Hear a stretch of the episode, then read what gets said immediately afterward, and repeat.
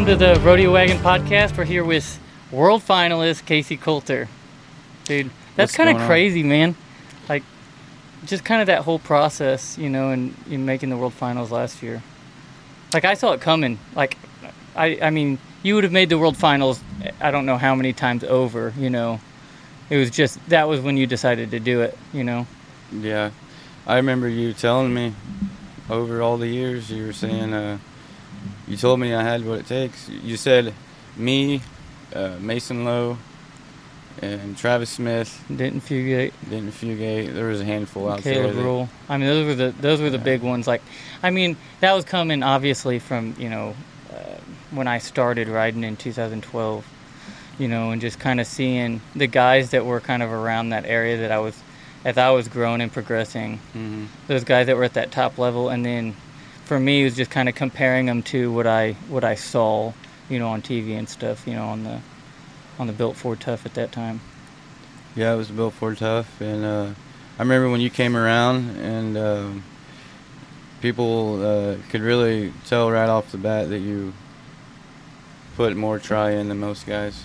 And you told me the story about you used to play baseball, and you took all that drive and all that heart and you put it into your bull riding. Yeah, it was just a complete flip-flop, which was funny because I didn't come from like a rodeo background at all, you know. I rode horses and stuff, but mm-hmm. so it's kind of a for the family, like my immediate family and everything, you know, they're so far removed from rodeo, so it was kind of like a complete, you know, 180.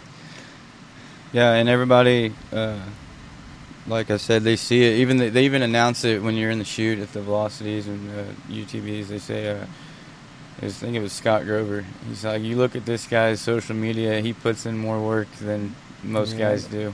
And lately I've been working so hard, my social's kind of taking a hit, which is okay. I'd rather my social take a hit than my work ethic. But, yeah, and man, you know, one thing that they you know, they talk about, you know, kind of the dangers of bull riding. You've been pretty healthy throughout your career. My career has been the opposite. It's been like, I mean, I probably jumped into it too fast is probably what happened, because I was 18, so I felt like I needed to do more. But, you know, I was doing PBRs 3 years in, made my debut on tour 4 years after, you know, starting riding bulls. And when I started, it wasn't like I was foreign to the sport, so I kind of jumped off that deep end. And yeah, I think you did it right though, because starting at that age, you made up a lot of ground just going straight after it, and you caught up to a lot of guys. A lot of guys have been working since they were 10 years old. Yeah, you passed a lot of stages just jumping right into it. And at that time, so when I started going, you were doing PRCAs actually, or soon after that. I don't know what year was it, 15 maybe. It's just a few years into my riding when I remember you and Slowbom going together all the time. That was 2013. Okay, so the year after I started. That was about 10 years ago, because that was I was 23, and I'll be 33 next week. Yeah, Slowbom, he freaking did it. And did he get on the Built Ford? Yeah, he made a few events. I even seen some pictures at his house that he had framed up. There was a picture of him on that coyote bull. Okay. And some other ones, but he said one year he was actually an alternate for the World Finals. Oh, really? Yeah, when it was in Vegas, I think he even went out there, and he was just, if someone had gotten hurt, then he would have got to step in. And he said no one did, which he wasn't hoping for that anyways. Sure. But yeah, now it's all about to change.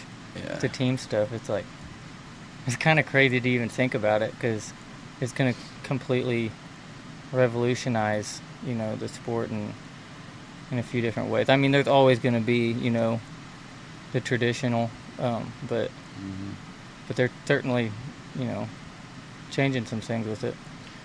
Yeah, they're definitely up in the scales for sure, putting bull riding on the map in a bigger way, because, dude, and I thought about it, like other sports, like how we were talking about how the money just ain't where it should be. Yeah. And then I got to thinking about it. How long have those other sports been around? Because this is the PBR's 30th year anniversary. Think about if those other sports had only been around for 30 years now. They wouldn't be where they're at right now. Yeah, sure. So bull riding's growing every year, and 20 years from now, yeah, it's going to be, when we're done, it's going to be crazy. We're going to wish it was like that when we were riding.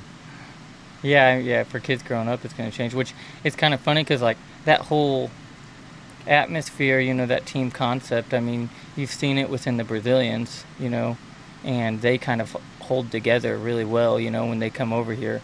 And you can see that, you know, you can see that the results that that brings. And then, heck, I mean, we were talking about it earlier, but this year, like, our group that's gone, you know, between five of us, every single event, we're strapping bulls. Almost every single event, if not every one. It may be every single event this year we've rode a bull. Mm-hmm. We've won two events, you know, won over five rounds, taken second like four times, and rode who knows how many bulls, you know. Every single one of us is, you know, had top five finishes more than once. Mm-hmm. Yeah, a lot of us we're good friends. We were in the amateurs doing stuff there, you know, winning all the time, and now we're doing it consistently at a higher level together. And it's fun. You know what? That's one thing I remember Mason. You know, when Mason first got up there and stuff, and it was actually when I made my debut at the Iron Cowboy, and I was talking to him, mm-hmm. and he was like, man, the one thing I miss is the camaraderie of going to those amateur deals. Because at that time, you know, when he first got up there and everything, it was, you know, Chase Outlaw, you know, him, you know, probably Chase was that guy to him, but you know, him talking about that, you know. And now it's kind of like we're getting to, you know, actually do it together, and a bunch of us. Mason would have loved it. I mean, heck, we were doing it with him, you know, right then, just we weren't, you know, we weren't quite there yet. He was a little bit ahead of us on that. Yeah, he, I remember when he made tour, and he said he wished that he was just jumping back in the car with all of us, yeah. and because, you know, I didn't realize how it was at that point. When you get to there's that saying, it's lonely at the top, but you eat better.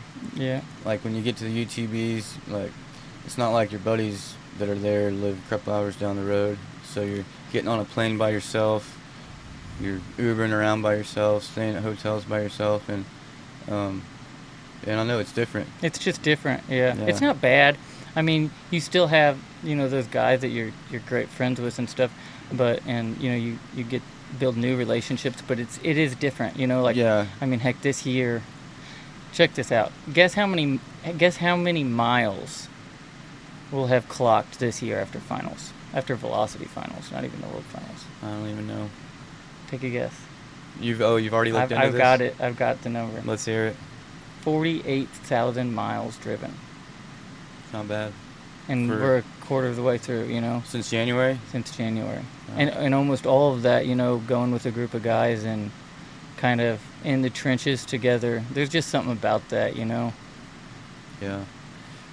Yeah, and I want to go back to, yeah, when you get to the events, the bigger ones, yeah, you meet up with your homies. But I guess I was talking about getting there, traveling. Sure, the traveling is, you're doing it by yourself. Yeah. Yeah. And, I mean, heck, the last two weekends, well, in Albuquerque, it was me and Dakota, and so we got to go up there, and that was freaking fun. And then last weekend, it was me, Zane, and Dakota, and it really it makes it so much fun when you're actually going with those guys. Mm-hmm. And with that it was crazy because last weekend we were in Sioux Falls. Okay, so we were in Sioux Falls on Friday, and then Casper, Wyoming. So UTB on Friday, Casper, Wyoming on Saturday, and then UTB again on Sunday. Mm-hmm. And they were calling for a blizzard that was going through South Dakota. Perfect. And so everybody's like, you know, hey, probably not going to make it. And they actually shut the interstate down. And me, Dakota, and Zane, and then a couple of the Brazilians, and then Garrett Jones. We, you know, separately, but, you know, we freaking cut around that, took the back roads because the back roads weren't shut down, going 10 miles an hour, you know, driving what an 8-hour drive turns into 14 hours. You show up just in time for the bull riding. Oh, yeah. You know, and then, you know, going through blizzard, everything's all on the side of the road, and, you know, like, man, just living life, you know, kind of getting to do that with your buddies. And like, those are the memories I think that you hold on to forever. Like stuff like that where it's just like, you know, if it was just you, then if it was just me, it would have been go to Sioux Falls and just stay in Sioux Falls, like, you know, some of the guys did, and just turn out of the Velocity, right? Mm-hmm. But when you have a few of those guys that, you know, are willing to aim for the bushes, take the risk, and... Yeah, you guys went up there, and I should have done that too. I didn't enter Casper, so I was just out there. Yeah, you were out Saturday, though. Saturday. Yeah. And about broke my leg. I made the wreck rail. That's about all that happened at Sioux Falls. Yeah, no joke. Me too. You really did. I've seen that. Yeah, on the nicest. It's always the nicest bull. Mm-hmm. That top dollar bull, the pet. They're petting him back there. I'm like, but what happened there was the way that bull stands, I guess they tied his hip in. And so when he came out, that freaking flank rope just kind of held a little bit, so he left weird. Set me up. Yeah, you did. I could see that because you did kind of get left there weird, and that's how he pulled you right down. Yeah, but I was watching at home because I didn't even. Sioux Falls was only like 6.5 hour drive, so. Oh yeah. That's Friday night. I was at home. That's right. I was watching it on the couch. That's awesome. And I yelled at Alex, "Kyle's up! Get in here!" And I was like, "Dang! Well, I'm just glad they didn't knock him out." Well, it's one of those things too, where you get in a position, and you know. You look down that barrel or you get out of it, you know? You bail, save your skin, move on, or you stare down that barrel and you just hope to God that you can get your hips underneath you. Oh, yeah. And I didn't. That's what JB used to say. He said you either check out or you bear down and try to get there and take what's coming. Yeah. And Dakota, he did it too. He was like 7-something on Sunday. That was going to be a pretty ranked bull ride. I didn't see Sunday. Yeah, I haven't watched that yet. He was on Ricky Vaughn. He started it all right. Yeah, he started. Yeah, he's actually, you know, started a few pretty ranked bull rides. Because in Albuquerque, he got on with that bull that's got like 32, 35 in a row. Burgers. I believe it's Burgers. Yeah, it was. Gosh dang it! What's that bull's name? Been around a long time. Sky Harbor, yeah. Yeah, and my boss back home, he was like, yeah, unridden, and I was like, no, they ain't that bull. They've ridden that bull quite a few times, but they haven't ridden him in over 30 hours. Yeah, correct. It's in a row. Yeah, it's not that he hasn't been ridden. It's just been that buck off streak, which the record's what did Bushwacker get? 42, between 42 and 45, I think. It was a lot before he got strapped because he got strapped. Bushwacker actually got rode as a 3-year-old, 4-year-old at the World Finals. Yeah, they were like 86, 88 on him, something like that, Brazilian.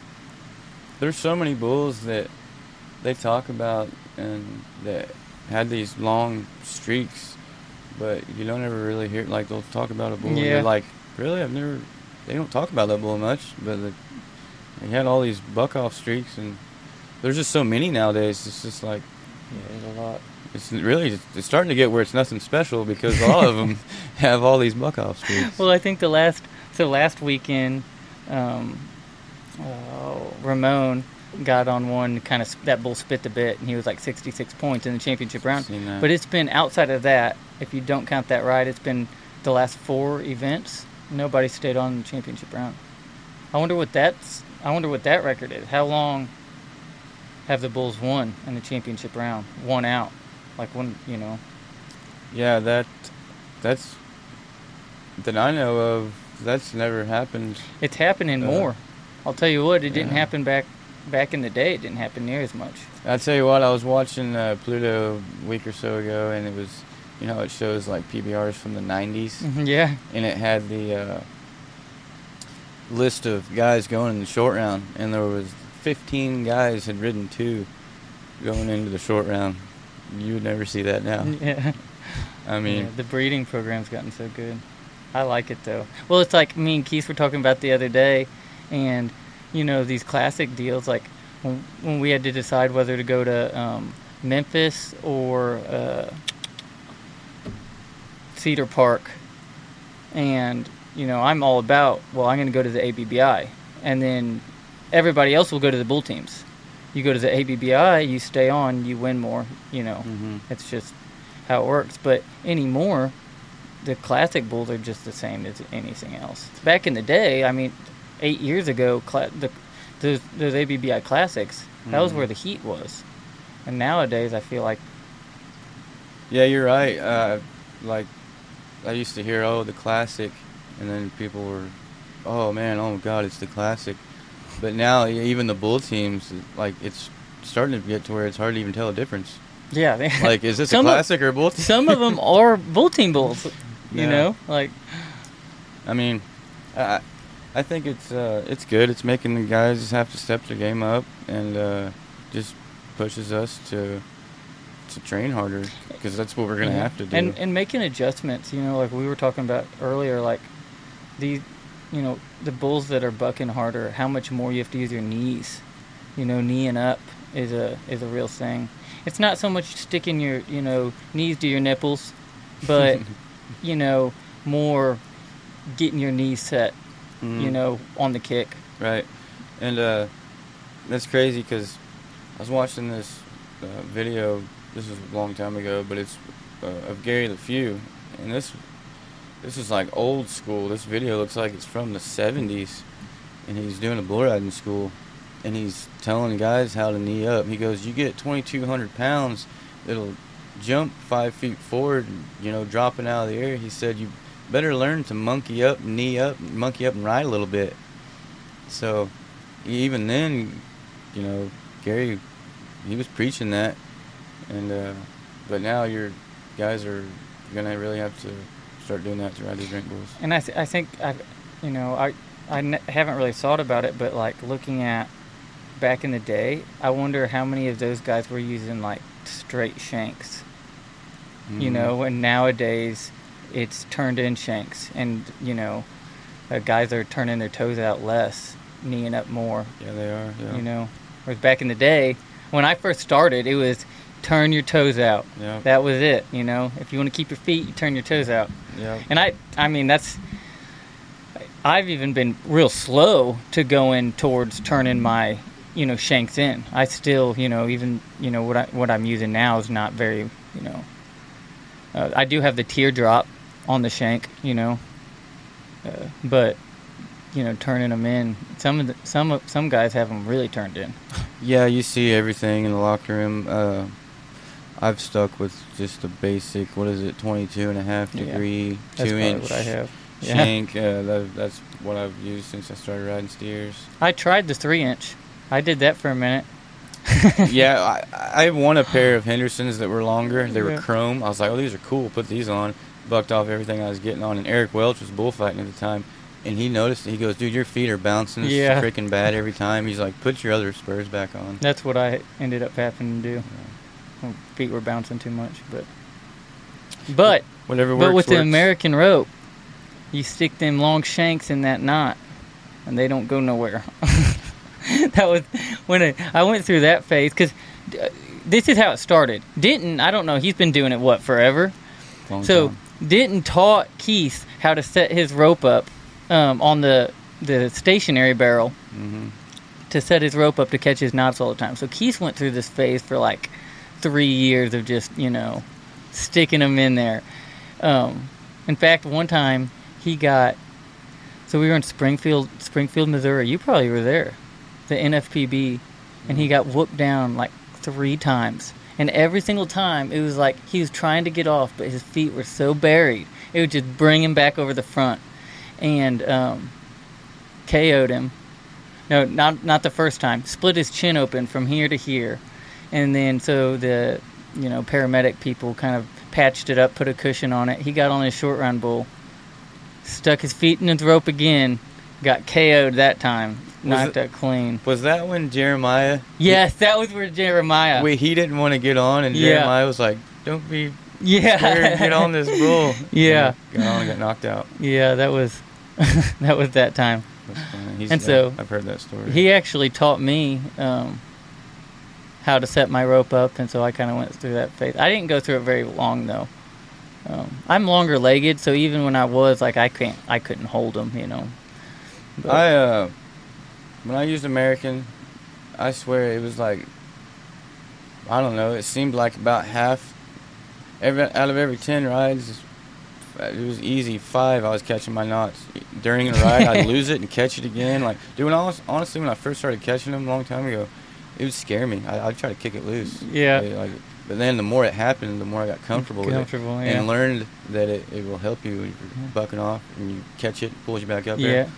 But so I started leaving them when I catch them. I never tried to grab them or set my rope, but I always found them somehow, moving my feet during the ride. But ever since I've switched to Brazilian, I don't ever catch it. Yeah, never. Same. The Brazilian's a whole different deal. And I'm all right with it. Yeah, I mean, also every once in a while I'll still grab it, but it has to be the perfect size bull, and it's almost an accident. Every once in a while, because I have such long legs, if I got it on a little bull, I'll grab my bell strap. That does freak me out a little bit. That'd be sketchy. Yeah, and you know when you have it, too, because it's not, like, firm, you know, like a knot is. Like, you can feel it, but every round, that's a little bit more sketchy. But man, when it's happening and it pulls you back up there.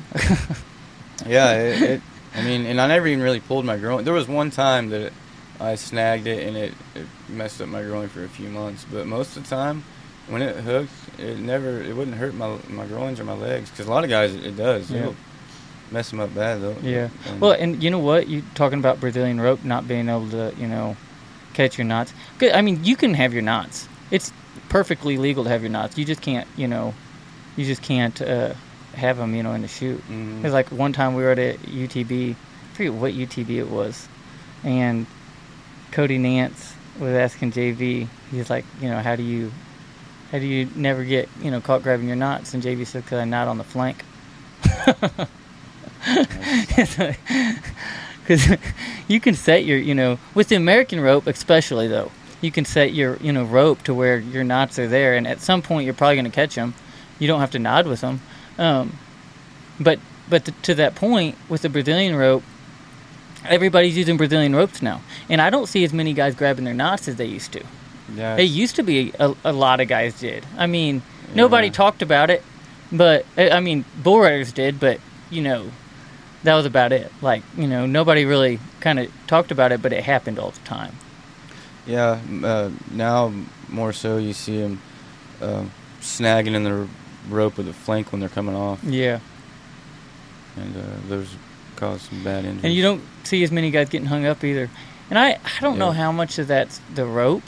Although I'm sure it may have something to do with it, but it also, I don't know, could be some bull power too.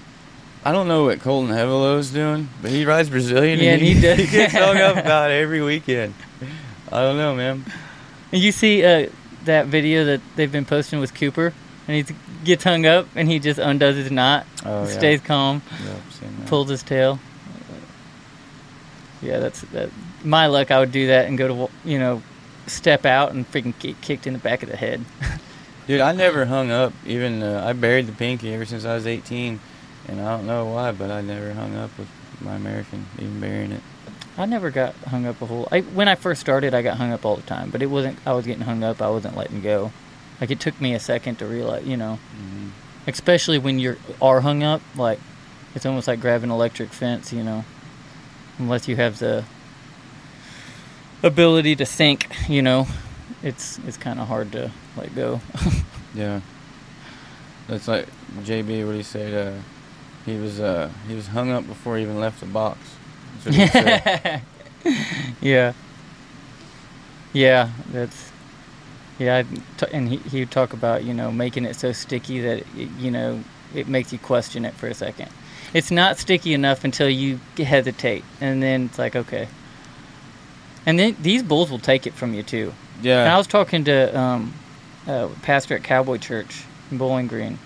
And, you know, he's older, and so he rode back in the day. Mm-hmm. And I was, you know, showing him the rosin and all of that. And he's like, that's nuts. He's like, that's nothing like, you know, anything that we were riding with back then. I mean, back then they were probably, what, using that white rosin? It was all dry. It was all dry. Powder. And then it went to deodorant. Put a little deodorant on your rope with some black rosin. Yeah, and now there's all kinds of concoctions. Oh, man. They're using the body wax, pine tar, all this stuff. And, dude, sometimes, yeah, you're like, it's so sticky. It's surprising that you lose your rope so easy. Yeah.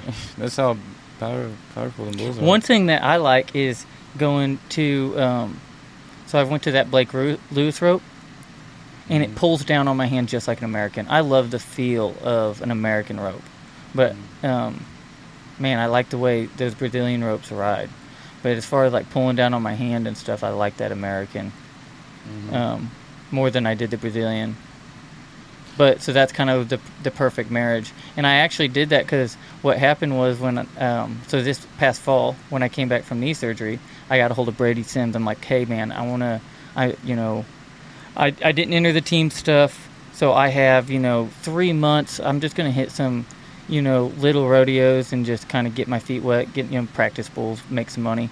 And I want to try American rope out. And he's like, okay, I got one.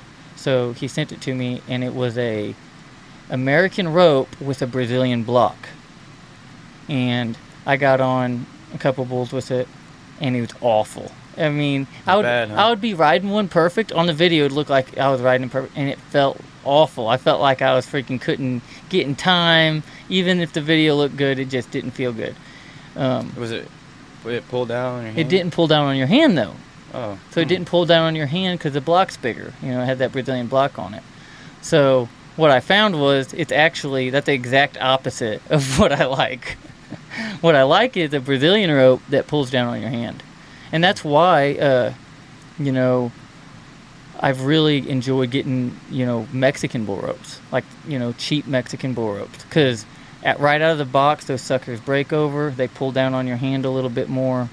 I bought a rope from Denner Barbosa. I got one from Kyler Oliver. The one I got from Kyler wasn't as bad, but it took 20 bulls before that sucker would pull down on your hand at all. Yeah. When I got from dinner, it never pulled down on my hand. Hey there, folks. I want to tell you about my favorite cowboy hat brand, Sombrero Brands. As a professional bull rider, I know how important it is to have a hat that not only looks good, but can withstand the toughest rides out there. And that's exactly what Sombrero Brands delivers. Their hats are custom fitted and shaped to perfection, with a level of attention to detail that's hard to find these days. But what really sets Sombrero Brands apart is the fact that they're a family-owned and operated business. Mark and Kendall Holler, the owners, and their daughter Sarah, who's only 13 but already a hat-making prodigy, are all passionate about their craft. They know what it takes to make a cowboy hat that can stand up to anything the rodeo circuit can throw at it. And get this, the founder's grandfather, Polly Holler, was born and raised at South Camp on the 4 Sixes Ranch. These folks have got cowboy blood running through their veins, and it shows in every hat they make. That's why I'm proud to have Sombrero Brands as a major sponsor for my podcast, the Rodeo Wagon Podcast. So if you're in the market for a hat that's tough enough to handle anything the rodeo throws at it, give Sombrero Brands a try. Trust me, you won't be disappointed. My problem was I had a Brazilian that pulled down on my hand, and then you want to get them tight. Because Jordan Allen told me, he's like, why do you think they get them ropes so tight? He said those Brazilian ropes move real bad. Yeah. Like more than the Americans. And when mine pulled down on my hand, I felt like when I slide up, I couldn't break up over, and I was leaving there on my butt, and I didn't like that. And with more rise in it, I felt like I can break over. Oh, really? Yeah, but you got to get your handle broken. Got to get that angle on it. Yeah, correct. Yeah. But everybody's different. Yeah. Yeah, for sure. I mean, there's a billion different ropes out there and work for different people. You were talking about them Brazilian ropes moving more. Mm-hmm. That's like just recently, this year, the first year the wear strip where that ends, that is you know, where the Brazilians, they take that all the way up to the block. Mm-hmm. And I never knew why. And I rode with an American, and I didn't like my knot way up by my freaking knee. Mm-hmm. So I never did that. So I would go, you know, 12 inches from that wear strip is where I would start my rosin. Mm-hmm. And actually, we were in Arizona. Where'd that UT be at in Arizona? Glendale? Glendale, yep. So we were in Glendale, and I got on Osbull of JW's, and they were, you know, taking forever to load them. So I had that Brazilian just throw my rope on him when they did load them, because I was next. Mm-hmm. And so he put it on there, and he took it all the way up to the end of where the wear strip is. Did you like it? No, well, when I took my wrap, my rosin wasn't there. Oh. So I took my entire wrap without rosin, and it was a brand new bull rope, because the first day, my Mexican bull rope, when they break, because it's a cheap leather, when they break, they collapse. Like, you can't hardly stick a finger, you know, in between the handle, because that leather just freaking collapses on itself. Man. And so I had to get a rope, and Kyler had one in his van, so he gave it to me. So I had a brand new rope. No rosin on it. I was like 7 seconds on Oz and blew my hand out. Wait, so when he put your rope on, what broke? No, the first day the block broke on my Brazilian. So okay. You know the block, when it breaks down, it'll kind of collapse a little bit. Yeah, yeah. Well, then Mexican ropes, because the leather's cheap, it like collapses. I got you. Like, you know. Yeah. So I had to get one, but. But anyway, so, you know, I knew about it then, and that would have been 2 years ago. And last year I was hurt. You know, I had knee surgery. I was out for most of the year. So then when I came back, I've started to go all the way up to that wear strip. And I have noticed, you know, my rope doesn't slide anymore. Because that's the one thing with a Brazilian, and you can see it every once in a while when it's going into your hand, and that rope slides over the center, and your inside knee just goes straight up, and you can just tell... You can tell when somebody's rope slides on them. Yeah, because they're fighting it. Yeah, their knee goes up, and it's awkward, and that didn't happen with an American. I was talking about bringing it all the way up. I've actually recently started doing that too, because I didn't think I had enough tail, leaving it out a little bit, and like that Brazilian rope. I like how they just put. That marks the wear strip, they just put a piece of nylon in it. Yeah, yep. That's all it is. And, like, I don't know, those Brazilians got them ropes figured out. Yeah. And one of the things with that is, like, keeping my rosin. So that I try to get that nylon to line up at the end of my block so that rosin can stick to my block a little bit to kind of keep your hold. You know, until last weekend, I'm pretty sure I understand it now, but I always wondered... why the PBR, it's frowned upon or illegal or whatever to rosin your block on a Brazilian rope. And it never made sense. And last weekend I was thinking about it because, check this out. This past fall was the first year that I realized what bells were for on your rope. I always, for my entire career, thought bells were so that you didn't get hung up. It helped your rope come off so you didn't get hung. And so anytime somebody would ask me to borrow my bells, I'd be like, no, you're not borrowing my bells. And wait, so what are you saying bells are for? Well, I thought, bells are for when you get off so that the rope falls off. Yeah, yeah. It's not for you to get hung up. My whole career, I thought that was to prevent hang-ups. Oh, and wow. So I had two bells on there, and they were good ones, too. That's fine. But, so then, last weekend I was thinking about it, and I was like, that's probably why they... you know, kind of ban that because, you know, you can't ride without bells, you know. Mm. So the whole purpose with the rosin on the block is they're probably saying, hey, when guys are coming off their rope, it's staying on the bulls. It's not coming off because the rosin on the block. Oh, yeah.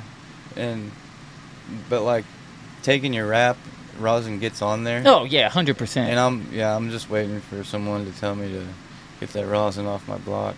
But no one's ever said anything. Yeah. They still check my rope every time, though. Yeah. They'll stick a block in it every time. Well, and there's really not a whole lot of difference. Because when you take your wrap, like, you're pressing that in there anyway. Like, you know, even whether it's on your handle or whatever, you know, you get that sucker sticky enough, and nowadays, you know, you use torches and stuff, and it's gooey, so it's not like dry rosin, like, yeah, you know. It's like super glue. Yeah, it really is. Dude, speaking of, like, bells, though, on your rope, beans that were just down the road from St. Joe, their finals are happening tonight.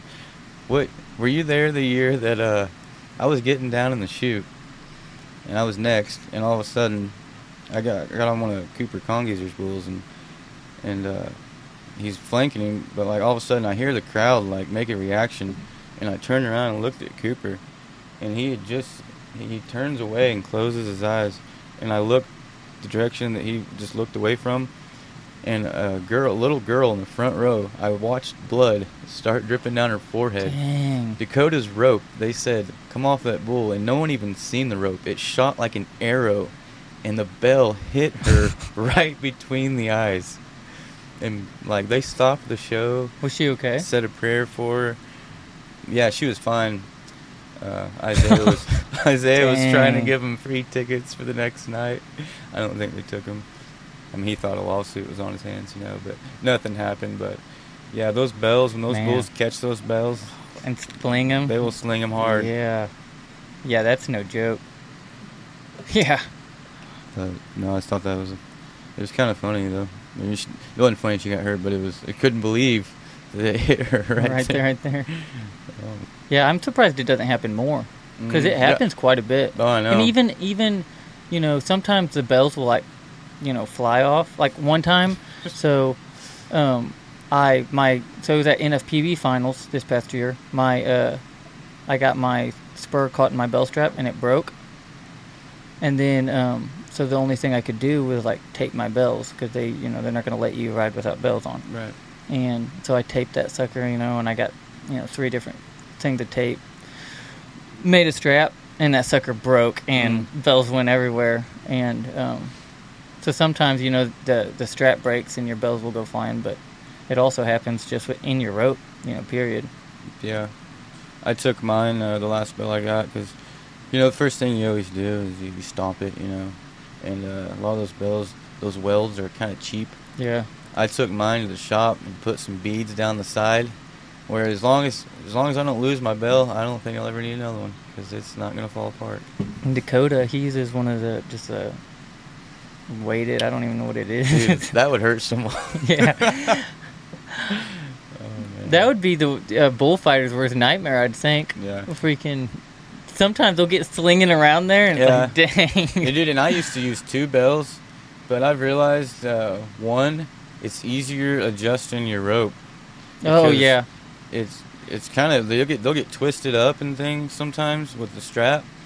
I've come to find out, 1 bell, that's all you need anyways, and it's easier, it doesn't get tangled up when you're putting your rope on. You say that, so in this year in Bangor, Colby Anderson, it was his first PBR, first Velocity, and he didn't have a bell, and so he asked me if he could borrow mine. And I'm like, you know, I'll tell you a story. And so I told him the story how I just learned that, and so I'm like, I'll let you borrow my bell, and you're the first person I've ever let do that. Mm-hmm. And guess what? He went out, got hung up the first day, broke his ankle the next day. Oh man. Yeah, I was like, see, if you'd have had 2 bells, never would have happened. When was that? Or where was that? That was this year in Bangor. Oh, so is he still out for that? I think so. Well, he'd probably be out. Bangor was in February. Yeah, it wasn't real long ago. I didn't know he broke his ankle. Yeah. Last time I talked to Joe, I think he said, you know, 12 weeks, something like that. Which is, I didn't know, because he broke it in the, like, when you break it in the ankle like that, it was in the joint. So the joint stuff can be, you know, every joint. Well, my elbow, it was, I was at 4 months for that, but the shoulders, 6 months. Yeah, I've been fortunate, never broke my ankles or anything like that. I've went through it. No, I'm just kidding. I have a good right knee, and my right elbow's been good.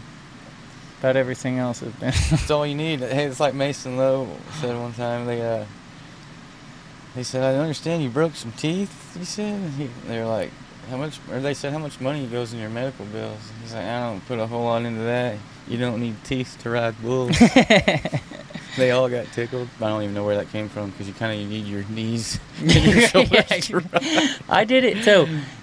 So with my knee, I was talking. So when I first did it, I kept going, and Tandy, I forget what percentage, he said, a very low percentage of guys can ride, with the injury that you have. Tandy won't just say you need to get surgery, right? Sometimes he will if it's and he'll tell you if you don't, but he'll get basically laid out for you, give you the option. I like that, but at the same time, I'm one of them guys. So I went last year and I couldn't ride jack squat. Like my knee was they were bracing it up. I couldn't knee up because, the tape job. It was like they were casting my knee every single time. And every time I would go into the sports med, they would just shake their head and be like, at the Velocities, be like, just wrap him up fixed. Again, boys. Yeah. They would use, half the tape that they had. But then when I got it fixed, he was like, man, I should have done this sooner. Yeah, I think a lot of guys are like that. I'll just tough it out or I'll just wrap it. And then once they do the surgery, they're like, oh, I should have done this before. But they don't like the idea of having to set out. Yeah. But really, man, that whole process takes you to the next level. Oh, yeah. For most guys, and it as it should. It's crazy to say that injuries are part of getting to the next level in bull riding because of the mental game that it develops. Man, that's one thing. So I've had 7 surgeries now, and 11 years of riding bulls at 7. A lot of those have been kind of major as far as time, you're out, minimum 4 months, mm-hmm. Is just going through that. And, especially when I got into PBR, that's when it kind of started happening, going through that and coming back now, that's not, the injury part of things. I'm learning to be wiser, knowing, okay, you do this right and you're going to be able to compete. But if you push yourself right here, then you're probably going to be out even longer. Mm-hmm. And, that was earlier this year I had a concussion in Bangor. And it was actually one of the concussions that, I was throwing up afterwards. And so it kind of made me nervous, as far as that. Because time before where I tested that and I went the next day, and got knocked out again, ended up with a brain bleed. I was out 6 weeks, Mm-hmm. And probably should have been longer, but, so I missed that. So I take that week off, went to the combine, I didn't get on bulls, but then the next weekend, I came in, felt good, won a round, and kind of, just kind of growing wiser in those decisions, Yeah, you took the right steps. Right steps, instead of just, let's cowboy this. Yeah. Where I was younger, it would have just been... Let's get on. Yeah. Well, it was I was telling Andrew Alvidrez, he had a hip pointer. And he asked me, because, that sucks. When you get a hip pointer, it sucks. I don't even know what that is. And so when he did that, he was asking me about how long it was I was out. And I was like, well, I just kept going. But it took a while to heal. And but he, since... At that time, when I did it, it was in the summer, amateur bull riding. You're going every day, You're just there's no time to heal. Where it's the tour, the PBR, you have a full week. You can really do some healing in a week. Yeah, you can. You'd be surprised at how much your body can recover in a week if you do things right. Right. And eat right. Yeah, and he was in a week. I think he took one weekend off and he came back good. And I was sitting there thinking about that. I'm like, man, I told him it was going to be 11, 12 weeks. But I was like, if I would have known that back then, I would have took one weekend off. Oh, yeah. We're, you live and you learn. When we're younger, we make decisions that we wouldn't now, Yeah. And I'm definitely a example of that. I wish I would have... what I'm doing now, I wish I would have been doing when I was... 21. And you're training now. You're actually working out and... Yeah, I'm in the gym. My alarm goes off at 4:20 every morning. I'm at the gym before 5. Monday through... at least because a lot of times I'm leaving town on Thursdays, but so I'm getting at least four days a week in the gym, and me and Alex, we're both just watching what we eat now, and just getting really, we're not just doing it because, oh, it's the cool thing to do, because a lot of people, I think, oh, it's cool to be fit and healthy. Like, that's not why we're doing it. I'm doing it to ride bulls better and provide for my family better, and I wish I would have been doing this a long time ago, and not just, like you said, making decisions that you're just winging it, going for it. And that's one thing that, like, my background with baseball and other sports, I actually came in doing all of those things. Like, that was an easy transition for me. Right. You know, with the athleticism. There was some big differences when I got to the point where I was 185 pounds, 190 pounds. I was strong, and I got really big. And it was not, for baseball, that was perfect. That's where you wanted to be. For bull riding, it wasn't, because you're thinking, I actually prefer to be in between 140, 150 pounds, probably right around 150 is ideal for me. I can get up to 160 if I'm really cutting down on upper body and really focusing on legs and putting a lot of weight on my legs. If I can, with the knees, and that's kind of gaining that strength in your legs for me has been kind of with just being beat up, in the regular season, like, kind of I'll probably be more in 150 to 145, and then the off season I'll get up more to like 160, and I get that strength back, and then try to maintain as much as I can while you're going hard, because it's 48,000 miles, we're moving, and you're on the road continuously.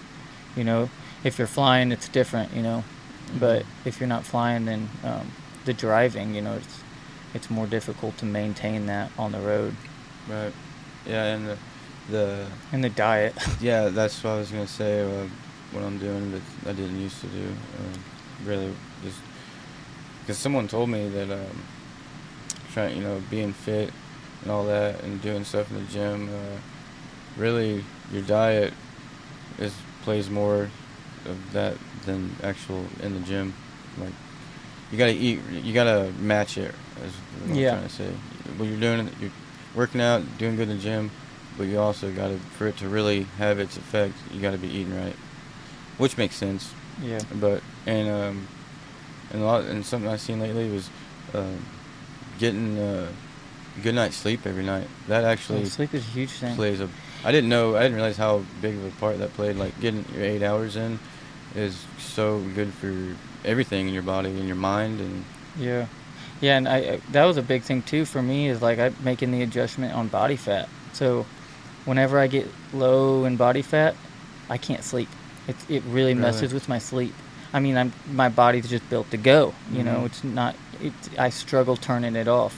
So if I can get that body fat up, the difference between, a 6% body fat and a, which is super on the low end, right, and being at 10%, or, somewhere in between, I would say probably between 8 and 10% is ideal for me on being able to maintain that sleep, because that's a huge part of it. Yeah. How did you see your body fat? Okay, so there's different ways to do it. The one that they had at the combine, I don't think it's very accurate. It's one where you hold it, and then it'll take your weight, and then you hold it. So the one that I would always use is like, basically you're using your weight and stuff, and then you're going to be pinching certain parts, your waist and your size, and then it's measuring that against your weight, and it's just a percentage. So it's just your body fat percentage. It's not how much fat you have. It's what percentage of fat you have. And now that you say that, I remember doing that at the combine last year. Yeah, the hand one, I don't think that's accurate. I don't remember what mine was, but that, I think I remember that was the first time I'd ever seen my body fat. Yeah, I did. They said mine was 6, and I'm very confident I'm at probably 9, 10. Mine was somewhere around 6 too. I feel like I don't know, I can't remember, but Keith, they said his was 14. Keith, he's like the most ripped guy ever. Correct me up. Like, maybe you grabbed the handle wrong, Keith. I don't know. Yeah, fatty. Yeah, redo Keith. Man, he had a hard time with the combine. Yeah. He strapped one, though. It spurred him. I think he's the only one to freaking rake on one. Oh, I was talking about the one last year. Oh, the one before? Yeah, I forgot about it. Yeah, I've seen a video he posted. He made a good bull ride. Yeah, he made a good bull ride. But no, I was talking about the drills they had us doing or whatever at the combine last year. And he flew completely off the balance board. We got to laughing so hard. The instructor guy started cussing us. Oh, it was bad. I felt bad for him because he was telling me about it, and they were doing like a range thing with your shoulders. He just came back from shoulder surgery. His range was not, it wasn't even where it was going to be. Yeah. And he's like, they did that range thing, and it was awful. Dude, I thought I was going to do good. I was horrible in every single one. But Sam Woodall, he flew off the board too. Him and Keith could not get it. And but the next day, Sam wins the round, 92 points in Albuquerque. Fell off at the Some of it is general fitness. Sometimes matches up a little bit. You know, I think there's something to be said about general fitness, but bull riding, being able to make bull moves, that's a different deal. You know, and there's guys that... Mason Lowe is a great example. JB Mooney was a great example. These guys didn't work out. Yeah. But they were... They just had it. They had it. And they trained in their own way. They were cowboys. Again, it does match up a little bit. I think endurance plays a role. I mean, I can tell if my endurance gets low, like, and then I can tell on the weekends, especially when you're getting on more than one. Mm-hmm. But even leading up to it, you know, your motor's running for that long. So if you have good endurance, I think it benefits a guy.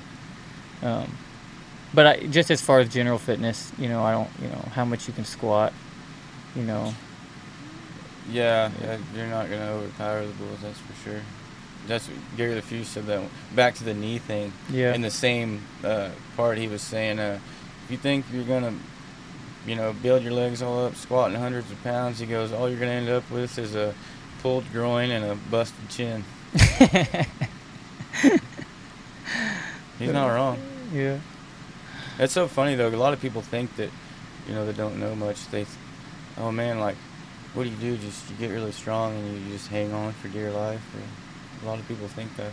They're like, oh, man, you need to be doing, like, you need to be doing bicep curls, man. You need that strong arm just to... Just to hang on. They think that's what it is. They think you're just hanging on for dear life. Yeah. I mean, you are, but at the same time, there's so much more going on. Yeah, there's a lot. Ty Murray, he said it really good. He said, you have to give it everything you've got without trying too hard, because that's when you clamp down. Sure. Well, that was one thing with the clamping down.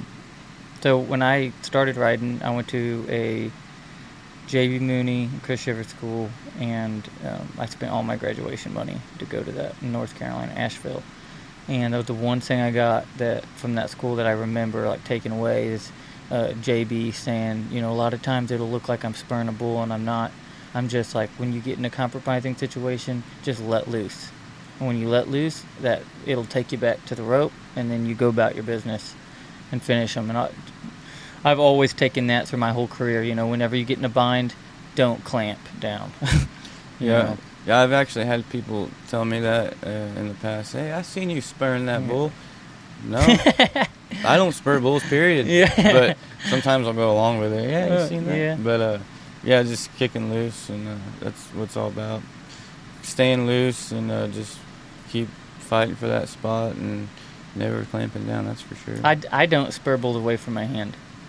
It's one of the it don't look good. I feel like I'll lose points if I spur one away from my hand, because I already keep tight, you know, so I don't open up. You know, I'm not one that opens up, you know, and so I stay really tight away from my hand.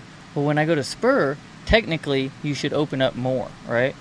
But instead of opening up more, I tighten up more. So my arm goes from here to like right here. So it's just like my arm's not moving right in front of me. And into my hand, different deal. You know, there's nothing like getting on one and getting that timing into your hand where you can just kind of lift and just start raking on one.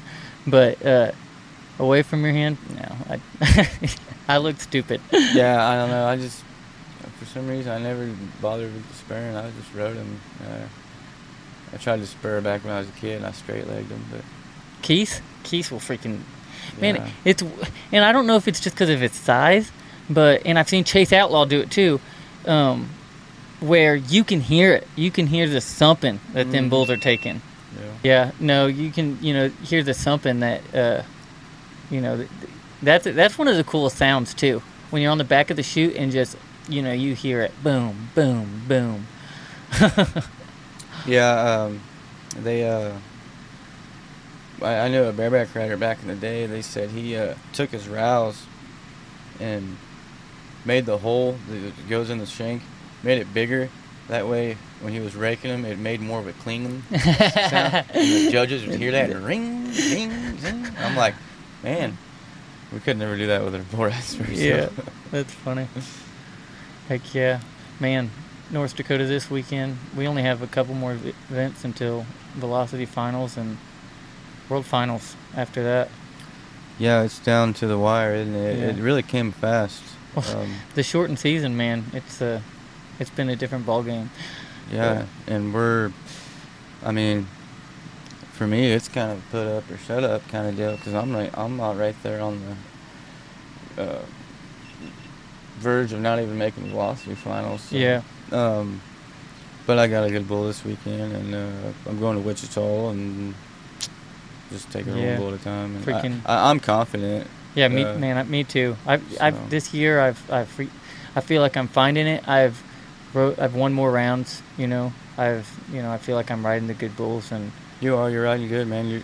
You've impressed me this year, Kyle. You came back from your injury, and you came back and. First few events, you know, you're getting the hang of it, and then you got that consistency, and you're carrying on with it. Yeah, take that into finals and freaking see where the team stuff, see where that lands. But I mean, first and foremost, it's, you know, making the World Finals, whatever way you can, you know, laying it all on the line, staring down that barrel, and making sure that at the end of the day, you know, you put everything into making the finals, you know.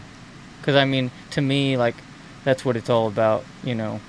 Even with the combine and stuff, like, first and foremost, you know, with me at that point was, like, if I go to this practice bin and get KO'd again and I miss an event, that could cost me for the World Finals. And I'm committed to the World Finals, you know. You know, whatever team, you know, looks at me and says, you know, I like, you know, what that guy's about, you know. I want them to say, hey, this guy was committed to going to the finals, you know, that bad. He's going to do the same thing when, you know, that team stuff takes over. But yeah, for sure. I think all the events, all the bulls we're getting on in the next month, it's big chance, big opportunities, whether it's making the World Finals, making teams, because everybody's watching. So we just got to do our job. Heck yeah, man. Dude, this has been fun. Cool setup. This is much better than the other setup. Hey man, this is the first podcast I've ever done. I feel legit over here. Hey, the other wagon was cool. The OG was cool, but we did lose the muffler, and we lost a drive shaft. So yeah, I heard about that one. It took you guys a few days to get home. Yeah, 1-day event. We're like, oh, nice 1-day. It was the first 1-day we'd been grinding out. We're like, yeah, nice 1-day event. It took us 5 days to get home. Perfect. Yeah, great time. All right, man. Heck yeah. All right. Thanks for having me, Kyle. Man, thanks for tuning in to the Rodeo Wagon Podcast. Make sure you check out JM Smack Racks. Got these sweet hat racks. Makes it easy to, you know, put your hats up. You don't have to put them on the dash anymore. Check out Sombrero Brands hats. Freaking straight out of Texas. Came off the 4 Sixes Ranch.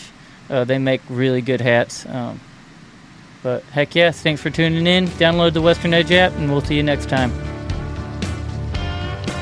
Boom.